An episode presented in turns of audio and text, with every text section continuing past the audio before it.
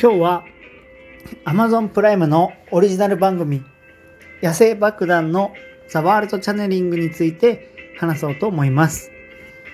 えー、現在はシーズン3まで出ていて、その野生爆弾の2人が、まあ、ゲストを呼んで、まあ、VTR を流すんですけど、その VTR で起こるクイズに当たったら、まあ、賞金が出るというような、まあ、進行で、まあ、VTR を見ていくという番組なんですけど、まあ、野生爆弾が、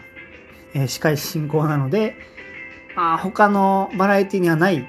まあ、オリジナルなとか、ちょっとはちゃめちゃな、えー、バラエティを楽しむことができて、まあ、そのクッキー、今ではもうすごい人気で、まあ、いろんなその、なんだ、絵の才能とか、音楽の才能とかもある、まあ、すごい多彩な方なんですけど、もうしばらくというかもう芸歴ずっと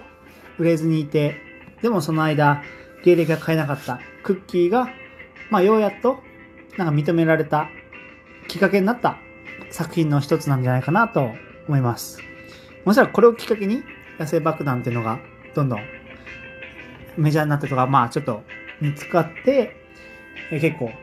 今ではもう売れっ子になったんじゃないかなっていうぐらい。だからこの Amazon の方のその着眼点っていうのがすごい、痩せ爆弾を主人公っていうか主役として番組を作ったっていうのはすごい着眼点だなと思います。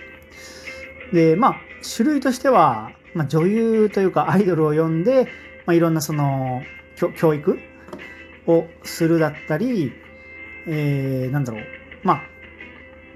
ちょっと街ぶらをしてみたり、なんか千鳥を呼んでバーベキューをしてみたりとか、まあ、何個かに分かれるんですけど、まあ、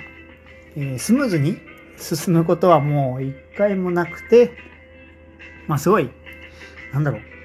今までなかった展開で、まあ、笑いを起こしてくれる。結構予想外の展開。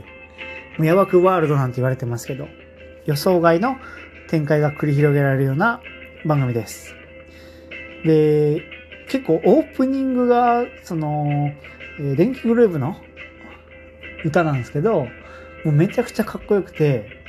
その、まあ、野生爆弾ってその芸人仲間からはすごい才能を認められてたけど、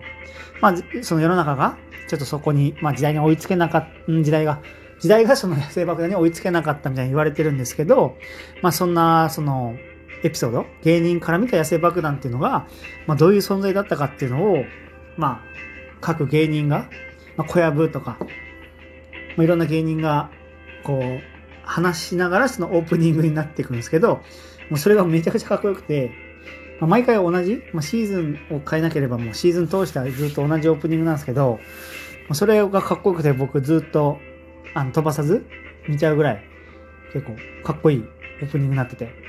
まあ、結構そのクッキー音楽の才能とかあるんで、結構かっこよさとかも演出できると思うんですよね。で、えー、まあ、そんな中、まあ、あとアイドルをちょっと発掘してるというか、まあ、アイドルにはちょっと、まあ、下ネタ寄りというか、結構下水ことをさせてたりするんで、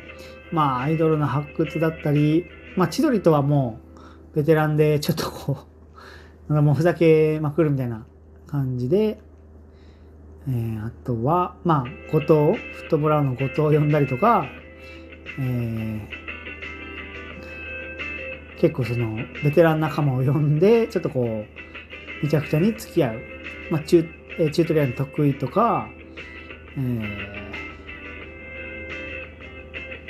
ー、そうね、え、旅チンパンジーというその、旅猿をパクってる企画だったりとか、えー、まあ、様々なことやってます。で、まあ、Amazon プライムって人気があれば、どんどん続編も出るみたいな流れがあるんで、シーズン3まで出てるってことは、まあ、やっぱりそれだけ人気があった証拠かなと思います。結構その評価も星4つぐらいにはなってるんで、まあ、ここで、ヤバくについて、まあ、